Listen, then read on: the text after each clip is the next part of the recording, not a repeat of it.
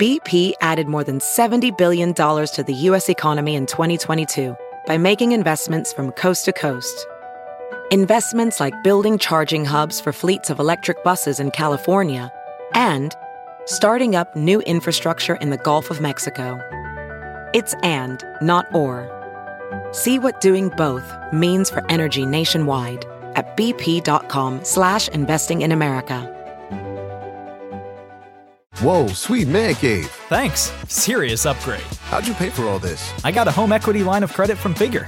I was approved in five minutes and had funding in five days. Wow, that fast and easy? Yep, the application is 100% online, plus no out of pocket costs. Just fast access to the cash you need. How do I get started? Go to figure.com and get that serious upgrade. Figure Lending LLC, DBA Figure, Equal Opportunity Lender, NMLS 1717824. Terms and conditions apply. Visit figure.com for more information. For licensing information, go to www.nmlsconsumeraccess.org.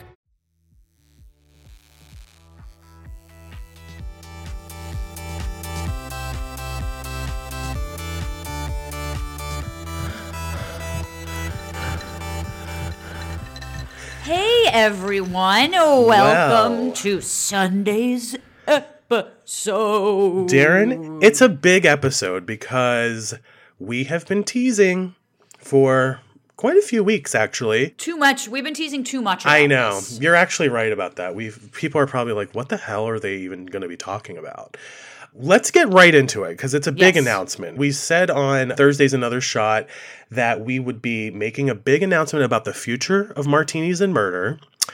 So, Darren, let's do this. There's there's good news and then there's some mm, not so good news. So let's do the not so good news first, if that works Yeah. for you.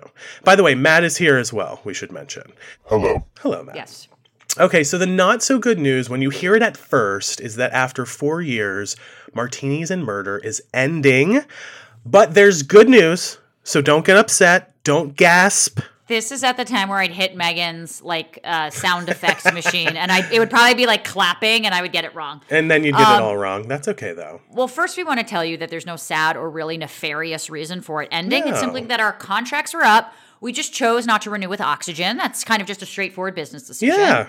Yeah, that's that's there's nothing bad happening in the background God here. no. God no. I mean, still being with Matt is bad, but that's That neither sucks. here nor there. Yes, yeah, that, sucks that he's still here after all these years. Can't get out of that one. Yeah, unfortunately, that's a lifetime contract. Yes. Yes, sadly. So we will be releasing, however, a proper goodbye episode next Sunday, February 7th. That is strictly devoted to you guys, the fans. We're going to celebrate all four years of the show. We're working on that right now. We're really excited about that. It's basically going to be like, Darren, would you say like another shot, basically, but like on steroids in a sense? It's yes, because it's going to not be just our personal lives, but everything culminated kind of over the last four years. So you're definitely going to want Crime to listen Con, in. And yeah, listen, if there's something that you guys want to shout out, please let us know because we're Oh, always that's a good willing to hear idea. from you. But let me get on to the good news, okay? Because Yes. you've brought the room down, and it's my turn to butter them up. So the good news is that although Martinis and Murder is ending, me, Matt, and John are not ending. We didn't die, which is great. You can go to our No, social accounts now where we will have even bigger news that you are hearing about right now. That's right. So that even bigger news than what you're hearing right now will be announced next Sunday, February 7th. We might even, Darren, be giving clues to what is leading up to the announcement, but only on our social media. So you're going to want to follow us on Twitter and Instagram, Jay Thrasher, Carpe Darren. You know, we're going to be playing around with you guys, to be honest, leading up to February 7th. That's all we're going to say. And we would never leave you guys high and dry. We've Yeah. loved this community so much. We're just so excited about what's next for us. We want you to come along. We think you're going to love it. Absolutely. If you love this show, you're going to want to stay with us uh, for our next endeavor. But Matt, but I almost said Matt, but John, I am not Matt. Uh, you are clearly not. You are much better looking than that guy. But I Oh, do think we should get into the case this week because it's it's an important one, and I, you know, Yeah. We're still on Martinis and Murder right now, so let's do this. Absolutely. It's martinis and murder. We can't just, you know, talk about ourselves for 24 hours a day. You know what I mean? I mean, we can, but that's not Oh, trust us. Give us a microphone and we will talk we have the ability to. We just right. All right, well, let's get into this week's episode and just really dive in, Darren, and enjoy another murder case here. By the way, I somebody was complaining about us not drinking recently. I just Oh. want to I just want to say that listen, when you're home alone, it's so much easier to drink yourself into oblivion. So I have been keeping up with coffee. You know, we're recording these in the middle of the day. I do have some brown sugar bourbon, which I've talked about extensively on the show. I have a little sip of it here for in between takes. I just want to put that out. But next week's goodbye episode, we're going to be drinking like crazy. Oh, I think we're gonna do a shot like ever. I think we should do a shot every 15 minutes. Yeah, right. But also when Matt fucks up, so we'll be really hammered We'll by the end of that. I Yeah. have decided today, and you're not going to get the crisp like ooh, ah, type Okay. of thing because it's Yeah. out of a bottle. That I'm was a drinking. good sound effect, by the way. Thank you, thank you. I am drinking a Mich Ultra today, people, and and I know what you're thinking, Darren. You have so oh, much Oh, class. You are so put together. You know what I mean? Yeah, Mick that's Ultra doesn't deserve you, but. I gotta say, Nadine and I have been kind of interested in having a beer every night, a light beer, uh, Okay. before dinner, and it's been wonders. And so I'm gonna keep into that family. So for all of you out there, cheers, bitches. Cheers, bitches. There you go. And by the way, I just want to say for the record, I'm not getting paid to promote my Michelob Ultra. I just happen to really like it. I'm just a fan. I just want that to be stated clearly, John. All right, Darren, take a drink of that, and we're going to keep the show going. Matt's with us today. Megan's recording for us today. The whole family is here, so let's keep it going. All right. Katie Bellflower lived in Livermore, a small town 40 miles away from San Francisco. Her parents got divorced, and her dad lived in Texas. She spent some time going back and forth. A crime writer told Killer Couples, quote, she felt extremely powerless. You feel out of control of your own life. You're passed back and forth. People decide what should happen to you. It's not pretty, end quote. You know, that's, I think, the hard thing. And I think that's why parents are so, even if it's kind of a better thing for the relationship and for your kids to get divorced, it's the mm. time that you're struggling with with the kids that's really hard, you know, and it can feel like you don't have any stability. Yeah, no, definitely. I mean, my my parents split up when I was very, very, very young, like three or four. Did you feel that when you were that young? Um, was it was it hard or? Not at that not at that time, no. I mean, but relating to this though, you know, like through what elementary and middle school, it was a lot of sort of ping-ponging. And although, you know, at the time it was confusing, I guess you could say is the best way to put it. I eventually got used to it. It's like it's almost like you don't know any better for me at least. And you know, my family, I was lucky that both sides of my family got along, so there was not a lot of drama, but that's obviously not the case for everybody. No, unfortunately not. Yeah, well, in school, she had a hard time making friends and didn't do great academically. But by the time she got to high school, she realized she had one advantage her looks. Katie was really, yeah, not something I think that um, I personally, oh, actually, I was a lot more handsome in high school than I was now. Oh, Um, sweetie, Ka- you're handsome. Get out of here. You got that man bun. That's right. I have a man The bun mun, now, guys. if you will. Yeah, The the, mun. mun. Katie was really pretty. She realized she could use her sexuality to control boys, but she didn't want an actual relationship with any of them. She sounds a little bit like me. uh, minus minus the pretty. I was like, do I say that? But Darren, I think you might be right. So you agree? So you think I'm really pretty? Okay, I cool. do think you're moving pretty. on. You're gorgeous. Oh, thanks, honey. I'm just teasing. Once she won one boy over, she'd be on to her next conquest, so to speak. By the summer of 2022, she'd grown. It's How, not how was it? 2022. How would be by the summer of You guys- 2022? I'm sorry. It's You know, okay. I admit, if we're not going to cut this part, No, I let's stayed up keep it. until, I, I stayed up until 1.30 uh, in Oh. the morning doing this. I was Literally, so no one tired. cares about your play. No one's. Okay, no, proceed. Yep. No one thanks. But I'm glad by the summer of 22 she grew tired of dealing with high school boys because, frankly, I think by the summer of 2022 for me, I can safely say that as well. Me too. Yeah. Um. yeah. So Matt, what summer was it? If it's not next summer, Is it curious. 2002? 2002, Matt. It, it could be it's somewhere between 2000 and 2003. I would. Okay, so sometime Yes. in the early 2000s. Great. Yes. Um, she had grown tired of dealing with high school boys and found a new challenge. Thanks, Matt. By the way, glad we're doing this. Uh, this yes. way. Really happy. Um, really happy about it. Um, high school boys and found a new challenge when she met 20-year-old Mike Simons. A crime writer said, "quote He was a rough, tough guy. He was handsome. He was masculine." End Oh, quote. boy. All Oh, the boy. things you would never say about me. I'm not rough. I'm not tough. definitely but not girls. Girls love a bad boy. We've seen this theme. do Girls love a bad boy. So do the gays. Born in 1982 in Livermore, Mike's mom and dad weren't around while he was growing up. He stayed with family members, but grew bitter over his family situation. Mike began to act out as a teen, leading to multiple run-ins with law enforcement.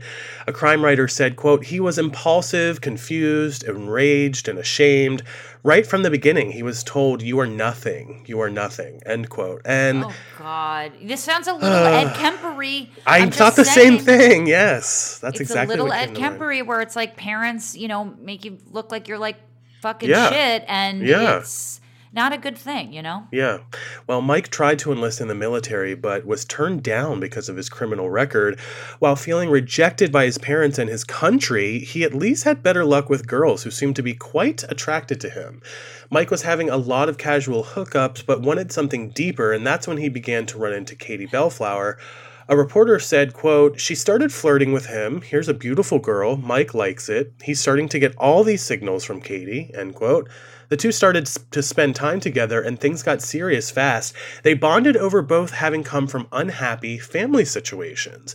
Listen, if that's one good thing that can come from a from an unhappy family situation is that you can bond with another person over it, then that's something. Absolutely. I do think maybe nowadays too, with having the community and the social media that we have, I hope that kids Yeah. feel less isolated with that.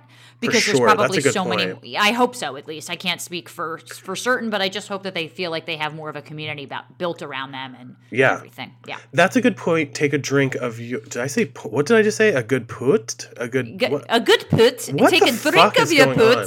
Take a drink of your puts. Oh, there's that Irish your accent. put. Yes. Um, that's a good point, Darren. Take a drink of your Michelob Light or whatever you're drinking. Ultra bitch. Ultra. Ultra. Hey, it's Kaley Cuoco for Priceline. Ready to go to your happy place for a happy price? Well, why didn't you say so? Just download the Priceline app right now and save up to 60% on hotels. So, whether it's Cousin Kevin's Kazoo concert in Kansas City, go Kevin, or Becky's Bachelorette Bash in Bermuda, you never have to miss a trip ever again. So, download the Priceline app today. Your savings are waiting. Go to your happy place for a happy price. Go to your happy price, Priceline. Well, for 17 year old Katie, landing a boyfriend two years out of high school was the ultimate conquest. Dude, and she yes. did. Yeah, you relate to that? Okay, Well, I mean, good. come on. Like in high school, No, I it's get it, all about yeah. age. You know, it's like, oh, a college boy. You know what I mean? Right, So I right, see right. that being so alluring to her. You know, it's so funny the way you say that because I think for gay boys, you know, it's a whole different you know, it's like we're just trying to like find other gay guys that would that might be interesting and then go from there. I mean, straight people just have such a different sort of filter, I guess you could say, about what the goal is, if that makes sense. Well, and I also think, you know, women mature faster, and that's one of the reasons why That's they try and date a little bit older. You know, I mean, it takes a Yeah. little, it takes time for some men to kind of grow out of their uh, immaturity, no. and and women notice sure. it quicker. You know. Yeah, yeah, totally. Well, she didn't want to move on to any other boy uh, this time. She was very hung up on him. Let's put it Right. that way. So on October 7th, 2002, 911 received a call about a car engulfed Mm. in flames in the middle of a parking lot in Sacramento. Okay. Sacramento. Sacto. Sackdown. It looks like we are in 2002, not 2022. Just putting it. out I'm there. so happy that we have determined that we can't predict the future on this podcast. I'm glad it Yes. took 200 something episodes. But Also, also, Darren, it's Sacktown. Not- I'm not, oh. as a lesbian, I can't say Sacktown. Like, it, it's like John saying vagina. Like, I'm not allowed. I would love to go to I know, I'm- Sacktown. is. Constitutionally, I can't. Like, Yeah. even the lawyers on the line are going to be like, yeah, Darren can't legally say. Sacktown. Yeah, no, we yeah, got to cut yeah, that. So, gotta cut that. Well, the car belonged to an elderly woman in Livermore. When police gave her a call, she said hmm. that while the car was registered in a name, it actually belonged to her granddaughter, 17 year old Jenna Nanetti. Now, the grandmother said Jenna hadn't returned home from the previous night and she hadn't heard from her husband either. Oh, she dear. became quite worried at that point because she had received an odd voicemail the day before. And in this voicemail, Jenna, her granddaughter, said, quote, I probably got a concussion. I just got hit upside the head with a fucking baseball bat or whatever the fuck it was. I need your help. Call me.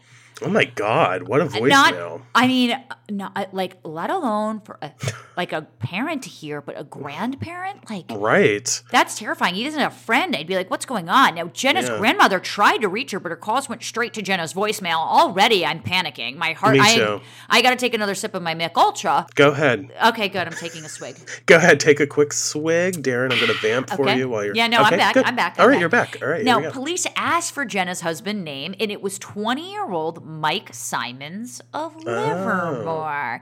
A person under the age of 18 can get married in California with their guardian's consent, apparently. It changes state by state. I actually Oh, don't know yeah. what it is in New York City, but I do know that there are some places where you can get married as young as, like, I want to say 14 in this country. Yeah, it's something wild like that. Like I in don't know. Arkansas or something. But Yeah, and in California, they have to have permission, but the court also has to grant it, and the court can say oh. no. It's Oh, that's good. Discretion, yeah. Interesting. Okay, so if they maybe maybe they could tidbit. sense like some foul play or something was going on, so Mm-hmm. the court grants. So it's just like another line of of a barrier to make sure no one's being coerced. Oh, right. Well, Mike and Jenna had actually moved in with her grandmother until they could get on their feet. Again, they're pretty young, and Jenna's grandmother had given her and Mike a Mustang as a wedding present, which was really fun. The honeymoon unfortunately didn't last long, though. Two weeks after being married, Jenna learned Mike was having an affair with her former high school classmate, Katie Bellflower, which you were talking about, John. Now, about Katie, a sheriff's sergeant said, quote, she seemed to have a habit of setting her sights on the boyfriends of other girls. Oh, she's one of those. Well, she likes a bad boy. You know, there is a sort of pattern here, at least what we're seeing with what we know of, you know, wanting something you can't have. That's very alluring and that's very easy to fall into, especially as a teenager. I completely agree. She um could have been in the Bad Girls Club. Oh, I love Bad Girls Club. Uh, Uh, R.I.P. Bad show. Girls Club. Yeah, I R.I.P. know. that. Yeah. Good point, Matt. Take a drink. Jenna wanted to make her marriage work with Mike. She was willing to forgive him, but she needed him to recommit to his wedding vows, which is interesting. You know, I don't know that you need somebody to do that. I mean, it is. I guess maybe I it's think just more, symbol. mentally. It's yeah, it's a symbol. I think of that. Um, Yeah. and I think you know maybe a reminder for him that he took a vow. You know, and yeah, that's very that's important. true. But if you Well- need to recommit after a couple months, that might not be a good sign. Or Matt? that that's the terms of conditions for this girl to forgive you. That might not be a good sign. either. Right, right, right. Well, he seemed to be on board going back to his wife. Mike was also dependent on Jenna. He had a job, but he didn't make much money, so he relied on his on the money Jenna made plus what her grandmother provided them. So now the this is- grandmothers, yeah. This is so crazy because we kind of saw this in last week's case too, right? It's like the man is dependent on the woman, which is fine. You know, women, Sure. that's fine, happens in reverse all the time. But then, like, you're going to cheat on this person who's literally your lifeline to, like, getting some sort of, some semblance of normalcy in your life. Like, it just, these Yeah. people, I just, Lord. Lord. Lord. Well, an author said, quote, with Jenna, he could have a life and a means of support, whereas Katie didn't have a job. She didn't have a house to live in. All Katie could offer was sex, end quote. And yeah, I mean, we don't have to dissect that too much, but it is a thing that I think partners do. You do kind of assess the overall living condition that comes with, you know, any particular partner. And it looks like for him, he had a clear, clear path forward with one of them. Yeah, and you know, I think with that, and even though uh, I think there is more support maybe with Jenna, especially because they were married, pre, you know, and and and and supporting each other. But I do think that like. Listen, when you have sort of two relationships, and while one is supporting you, uh, that also comes with a lot of stress, a lot of financial stress, a lot of reminders of that. And Katie saying, you know, all Katie could offer was sex. Well, that's a big thing, especially for men, you know, and that's a big, like, risk free type of life, you know, that feels very fun, especially when you're that young. No, that's such a great point. Take another drink of that. Oh, I will, Light. baby. I will. One theory was that Katie Bellflower was used to leaving guys, not used to guys leaving her, and maybe she'd taken it out on Mike and or Jenna because Mike was also missing. But police also learned from Jenna's sister that Jenna was so devastated by Mike's affair that she was actually thinking about running away. Oh, wow. Yeah, so could she have tried to burn her own car in an attempt to cover up her tracks? That's definitely something I'm thought of. thinking in my head. Yeah. A sheriff's detective said, quote, maybe she wanted uh, to disappear to just get away from all the drama involving Michael, end quote. That's another thing, too. That's kind of certainly a just like thought. letting Yeah. it blow up on its own and taking a step back away from the drama, you know? It's a way to control your own narrative here. Yeah, for sure. Uh, police got a break when Mike finally returned a call they'd left on his cell. He said he'd be happy to talk and give them the address where he was staying. Interestingly, he was staying with Katie Bellflower. The house belonged to Katie's mother. Oh boy, lots of Okay, different. so he says that he wants to go back to his wife Jenna. Jenna kind of goes missing, and Right. he dumps Katie for Jenna, but now he's staying with Katie. So the plot sort of thickens here. And Mike said he and his wife had patched things up for a while. But it just didn't work. Mike turned back to Katie when he and his wife began having problems again. I'm kind of surprised here from what we know that Katie would agree to take him back too, because I would think that she'd be so butthurt that a guy could leave her. Now, Mike also told police that he and Katie still kept in touch and said he she'd swung by their house to sort some stuff out the night she went missing. The two had Oh. talked on the porch. That was the last he'd seen of her. After she left the same night, Mike had received a strange voicemail from Jenna, and it was similar to the vague message she'd left for her grandmother. Describing the message, an author said, quote, she didn't say who she was fighting with or even what the fight was about. All she said was that she'd been assaulted and then she hung up. Oh God. Well, Jenna's friends, though, had a different story. They said Mike and Jenna had never worked things out. They said Mike had insisted on a divorce so that he could be with his true love, Katie Bellflower, which makes more sense of why he would be with Katie today. Yeah. And and Katie being so amenable to quote unquote taking him back because he never had to take him back. He was always with her. Now, right. Apparently, he had never stopped seeing Katie, but he had seen her behind his wife's back for a while. And when Jenna found out he was still cheating, he was honest with her, saying he wanted a divorce because he was in love with Katie. So we're getting some honesty from him, at least what we're seeing. According to court documents, though, that we reviewed, Mike had been furious that Jenna wouldn't grant him a divorce, and he told an acquaintance that he would quote unquote take care of her. Oh dear.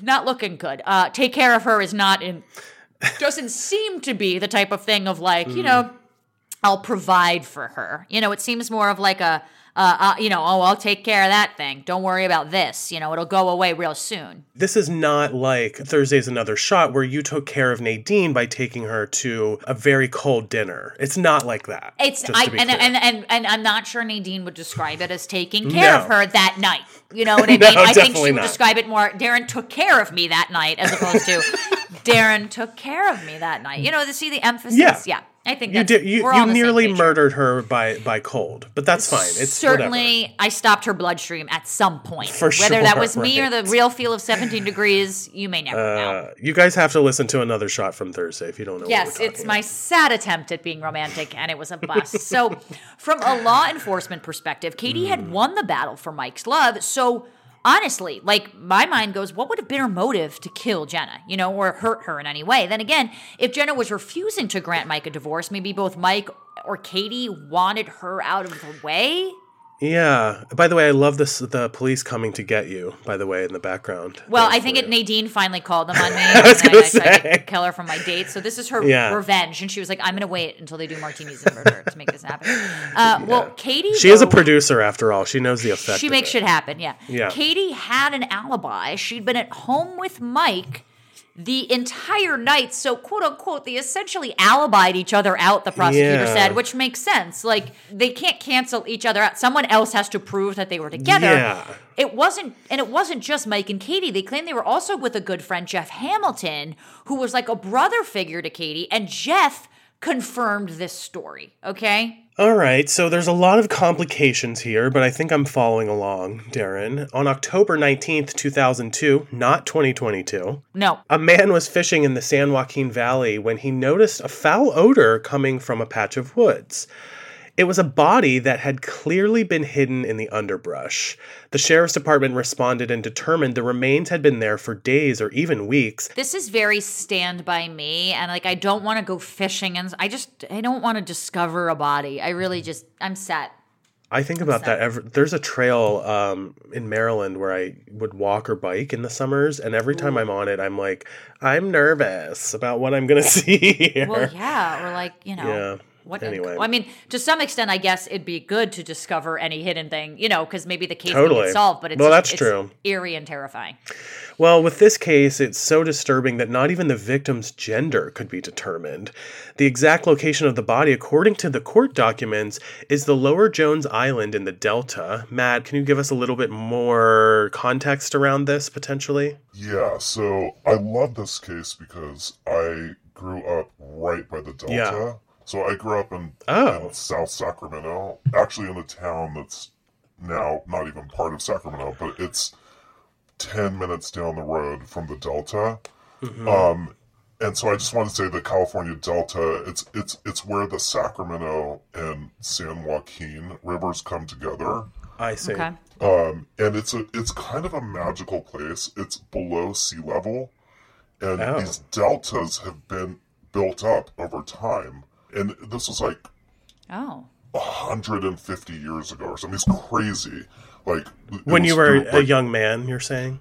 yeah, a young Yeah. buck A young buck, literally. A literal young buck, yes. and yes. foraging. um, but yeah, so and so like these deltas were built up over time, and there's a lot of waterways. So like water's coming from the ocean, I Mm-hmm. think, and it's very marshy. And then there there are like these sort of riverways, but it's all very kind of narrow.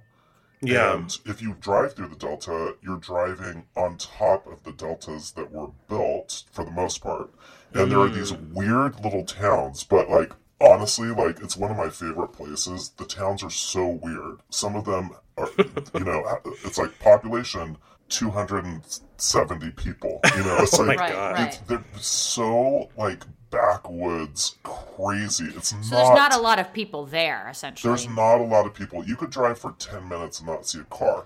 But you could also drive for 10 minutes, not see a car, and then see some kind of crazy, like, mm. bar that looks like something that you would see in Europe or something. You know, that has like Right. the weirdest little scene in it. It's such a bizarre place. And anyway, the Delta is a major source of water for central and southern California. Oh, okay. Um, so like a lot of the water, you know, goes from Northern California, which like Sacramento's, I guess, Northern California, and then Yeah.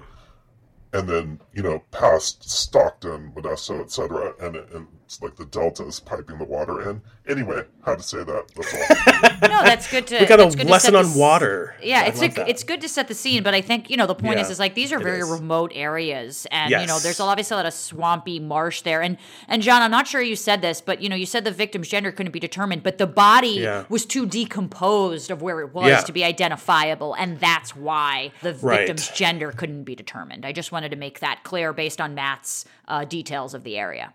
Yeah, it sounds like that. And also, you know, I just keep thinking about deltas and swamps. And I'm like, you know, they're so complicated with their sort of the you know, the water and the underbrush and all the different kind of what's the word I'm looking for? Like geological ecosystems that are Yeah. happening there. So like anytime I'm near one of them, I'm always like, ugh, is there a bo you know, there there Yeah. has to be bodies in that. Totally. I just wonder if like local, you know, investigators know how to thoroughly sort of go through that stuff whenever people go up missing because it just seems like an obvious place to dump a body, sadly. Yeah, unfortunately. Um, Yeah, well, looking into the missing persons database, detectives had a hunch that the remains belonged to 17 year old Jenna Nanetti, and dental x rays confirmed that they were right. According to court documents, Jenna had been shot in the chest by a shotgun at close range. A prosecutor said, quote, There are no witnesses to the murder. There's no witnesses to even indicate where Jenna was in the last few hours of her life. There's just no information at all, end quote. And as of course you could expect, the case had stalled. But then in the spring of 2003, not far from Livermore, a park patrol officer was making routine rounds when he saw two teenagers kneeling down beside another who was laying on her back.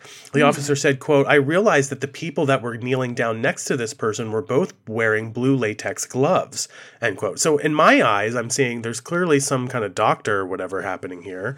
An author said, quote, latex gloves are generally worn by doctors and people who commit murder. And these two, they certainly weren't doctors, Right. end quote.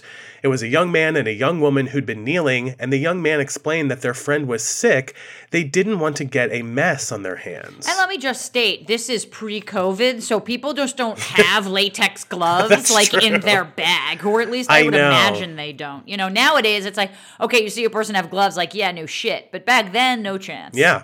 And that's such a good point actually because we've we're so used to this sort of pandemic world that that is a great kind of thing to point out, Darren. I agree Yeah. with you. But you and John, when you go out with me, have gloves. Well, that's just because whatever's going on with you, we definitely don't want to catch. I don't want Just- whatever fungus you're carrying around, Matt. That's Yeah, more of a like- protection for us. No offense here, Yes, but- yeah, yeah. Um, No offense, you have a fungus. Yes, exactly. no offense, no offense. Yeah. Um, the officer asked the young lady lying on the ground if she was okay, and she sat up and said yes. The officer checked their IDs. Her name was Aspen Lum, which is a very unique name. The officer let her two friends accompany her home. Their names were Jeff Hamilton and Katie Bellflower. Okay, so the, the plot thickens Breaking even news. more. And Lum was Lum was a 17 year old student who went to the same school as Katie. The officer got a message from dispatch shortly after this happened. Aspen Lum's parents had called the police after Katie and Jeff had dropped her back at home. Aspen told killer couples, "quote My mom opened the door and she was like, "What happened?" And I was like, "They tried to kill me and I just kind of broke down." Oh my God. Whoa, the officer drove around and ended up catching up with Jeff and Katie's car. Aspen had been frozen with fear and in shock when the officer had checked on her. Uh, Wouldn't we all be? She explained that she'd gone with Katie and Jeff to the park to drink some whiskey, and the three were talking, and then, quote, all of a sudden there was a rope around my neck. And Jeff What? was strangling her. She fought my back, but Katie was also helping to hold her down while Jeff was strangling her. Whoa. Aspen said, quote, she was holding me down on the ground and I was just thinking, you know, this is going to be the end of me. How could she not think that? You know, there's two against one. Yeah. Katie had been holding her hands away so that Aspen couldn't get the rope off her neck, and that's when the patrol officer happened to come driving by. That is a Oh. stroke from God. Now, Aspen's Definitely. story was backed up by the ligature marks on her neck. And at the station, Jeff made a confession. Here's a snippet from the audio transcription. Um, uh, I'll be Jeff and you be the officer. Okay, sure. All right, so I'm Jeff, you're the officer. Katie told me that what she wanted to do is, as soon as the Aspen looked either drunk or actually passed out from it, then that's what she wanted me to sneak up on Aspen. Okay, and sneak up and do what? Strangle her. Scene. Scene. Good job. What a, Good job. How is it being a, a man in that moment, Darren? As you Shockingly very man? easy. eh, Shockingly very easy for me. Yeah, My yeah. balls just need to drop and then I'll be fine. when Katie was confronted with Jeff's, I know you love me. Uh, when do Katie you. was confronted with Jeff's confession, she said that it was true. She tried to kill Aspen, and the reason was because she just learned that Aspen was cheating with Ah. her boyfriend, Mike Simons. So she also said something. She decided to try and kill Aspen Lum because she'd already gotten away with killing Jenna Nanetti six months prior. Oh, okay, that's good that she just went ahead and said that. Yeah. Can I also interrupt Yeah, of course. and just say something? However attracted these young women are to Mike Simons, he's not that good. of a person. right. I mean, Like, clearly. what is going on here? What is going? He he was married six months ago. He was having an affair two weeks after. He's having an affair on his girlfriend after that. Three months after. I just what? Right. And It's why is Jeff odd. getting involved? Okay. Anyway. Yeah, it's very odd. Well, Katie told police, quote, me and Mike were talking about it one day and we agreed that the only way to get the drama out of our lives was to get rid of her, end quote. Natural Listen, guys, thought. We've we had that thought about about. Matt over the years. We've Right. decided against it because we want to have a life. But like, Yeah, was it a thought? Yes, it was a thought. we need to let the listeners know we have someone to beat up on. That's why we kept him around. Precisely. Well, Mike also believed, as Jenna's husband, he'd get her, Darren, wait for it, $100,000 life insurance policy if she were Ah. to die. Yes. Yeah, Mike and Katie planned to get married and buy a house with the money. The night of Jenna's murder, Mike had lured her over to Katie's house so the two could allegedly talk about their relationship. I can't believe they lured Jenna over to Katie's house. That's That is very weird. So wild to me. Well, after a while, they got a little hot and heavy. Jenna thought Mike wanted to repair their marriage and they began to kiss. But kissing was an agreed upon sign for Katie, who'd been waiting inside with a baseball bat to act. They were on the front porch. They never Yeah. went inside the house. Oh, that's Right, right. right. They're on the front porch. So Katie came out and hit Jenna over the head. The hit was supposed to knock Jenna out. Instead, Jenna was pissed. Yeah, no shit. I think I would be too if I A were little Jenna. bit. A little bit. Yeah. Yeah. Well, despite being disoriented and bleeding, Jenna full on attacked Katie. Pretending to be surprised by Katie hitting Jenna with the bat, Mike managed to separate the two, and then he told Jenna he was going inside the house to get help. At this point, if I'm Jenna, I'm like, uh, what is going on here? Well, at this Um, point, like Mike's separating them. Like, why don't you go after the girl who's carrying, uh, wielding a fucking baseball bat Well, after right. you're trying to reconcile with her? That would tip me off. Hello. Yeah. But what he really did was tell Katie and Jeff to go out to a place in the Delta called Whiskey, Whis, Whiskey Sloughs. I hope I'm saying that right as I Yeah, stumble sloughs. through it. Yeah. Katie told police, quote, Mike told her that he knew where I'd be hiding and if she wanted to go beat my ass, he'd hold me for her, and she agreed to do it, end quote. But it was a trap. Mike asked Jenna to hang tight, went to Jeff's car, and took out a shotgun. Mike went back towards their Mustang and shot Jenna once. She fell on the ground and yelled, Please, Mike, don't, according to court documents. Ugh, that's hmm. so heartbreaking. Also, according to court documents, quote, she was on her back trying to push herself away when defendant fired a second time. Jenna screamed and the defendant fired again. Which quote. that makes Ugh. that makes sense that she was shot at close range. Yes, exactly. Katie told police Mike shot her six times to make sure that she was dead. By the time Jeff saw Jenna, court documents say, quote, her chest was blown oh. open and the skin on her neck was peeled back, I end quote. can't. I can't. Very disturbing. Mike, Katie, and Jeff then drove off in both cars, eventually setting Jenna's car on fire so that it couldn't be proved Mike had been riding in it. Mike was also under the impression the police might think that Jenna had been in the car. All three were charged in the murder of Jenna Nanetti. Katie and Jeff had already been charged with the attempted murder of Aspen Lum. It just doesn't make sense, like why Katie would like this is it's a little nature nurture. That here. is like, weird. Yeah, yeah. Why is Katie like? Why would she go there? Uh, well, after she was arrested, police found out Katie was pregnant with Mike's baby, and prosecutors worried a jury would go too easy on a pregnant 17 year old. But with her full confession already on the table, Katie decided to plead guilty to everything in 2005. Doesn't make much sense for her to try and get out of it now.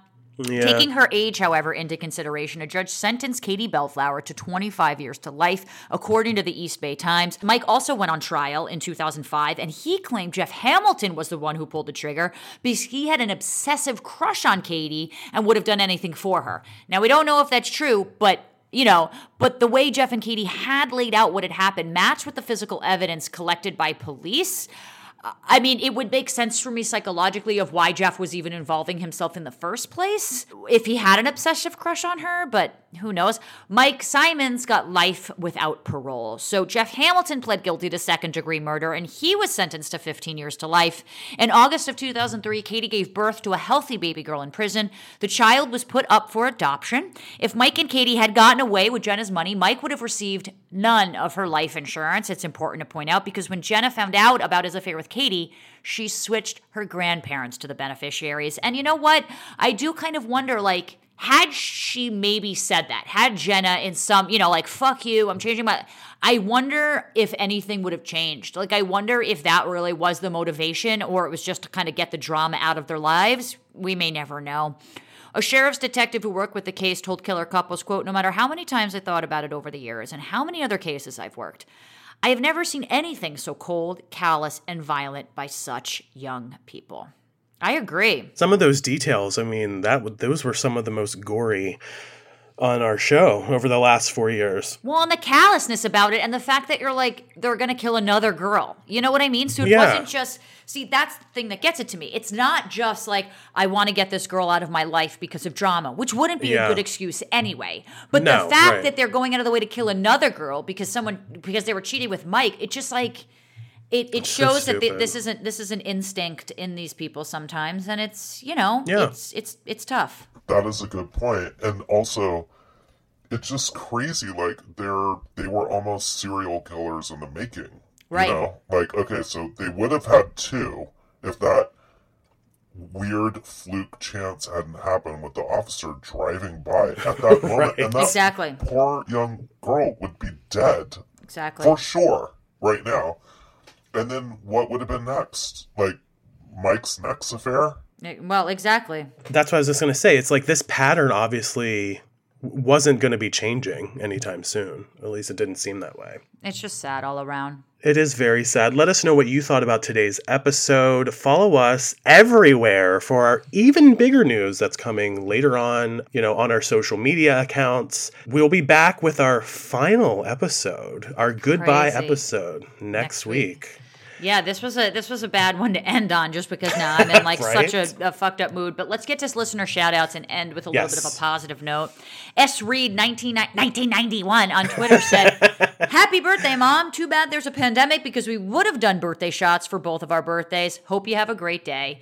Oh, that's really I mean, sweet. uh, so uh, is that the implication that he, that S Reed 1991 has the same birthday as you? Because if so, happy I birthday. think. Happy yeah, birthday. if so happy. Yeah, happy belated, whatever.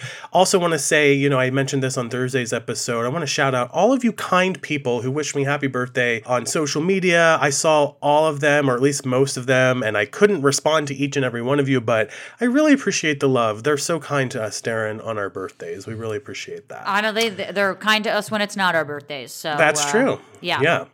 Also, uh, second shout out here, Curly Topher on Instagram, Darren, caught me commenting on an Australian Open tennis tournament post and commented with this quote, Oh my God, I saw your comment. I'm a total dedicator. Hashtag dedicator. Uh, Vika and Aga are who they were the people in the post, by the way, tennis players. He says, quote, Matt the bartender would lose to both of them in tennis. I think that's true. Um, also, at Carpe Darren is a goddess. That's Oh. all. Heart. Oh, Oh, curly topher. I am Curly into Topher. you. okay, now we're talking. By the way, no one's really beating either of those tennis players. They're professionals and they're very, very good. So not don't take it too harshly, Matt. I'm sure he's probably crying in the background right now. Yeah, I am. I am. I am. I'm gonna drink to my next Mich Ultra. That's honestly where I am. That's where I'm at this point. That's funny.